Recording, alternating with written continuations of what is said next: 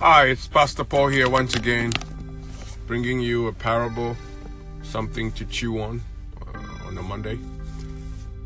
I want to talk to you about something I've entitled The Parable of the Thermostat. The Parable of the Thermostat. Not too long ago, um, as the pastor of our church, I authorized uh, the purchasing of a thermostat that was um, high tech, if you would.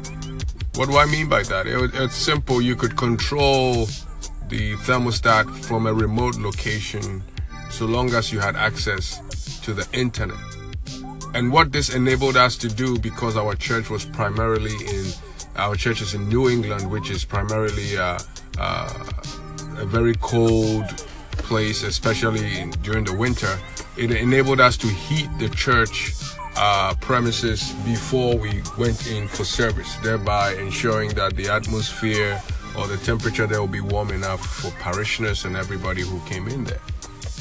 And I find a very interesting parallel uh, to life. Um, because I, I can sit in the comfort of my home and control the temperature in another location. And very so often we allow people who we attach ourselves to emotionally and we emotionally invest in or we emotionally become vested in to control the thermostat or, of our emotions.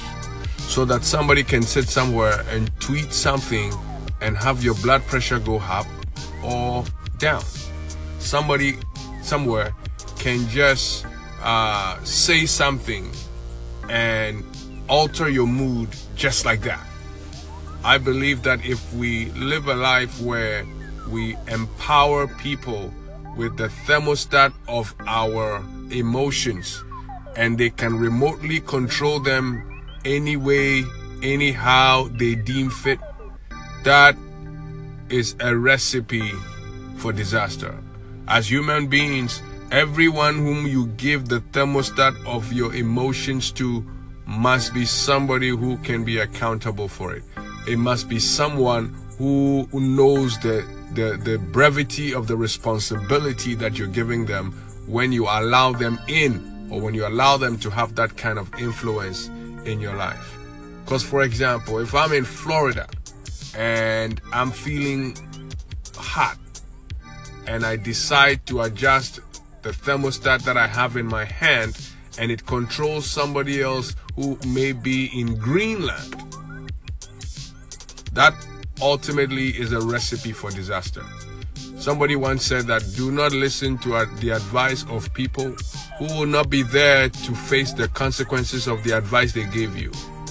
So it's important that the ones whom we hand the thermostat to our lives will be people who will be responsible, people who will bear the consequences, people who know, people who understand that you can't just remotely try to control another person's emotions. But the power though lies in our hands.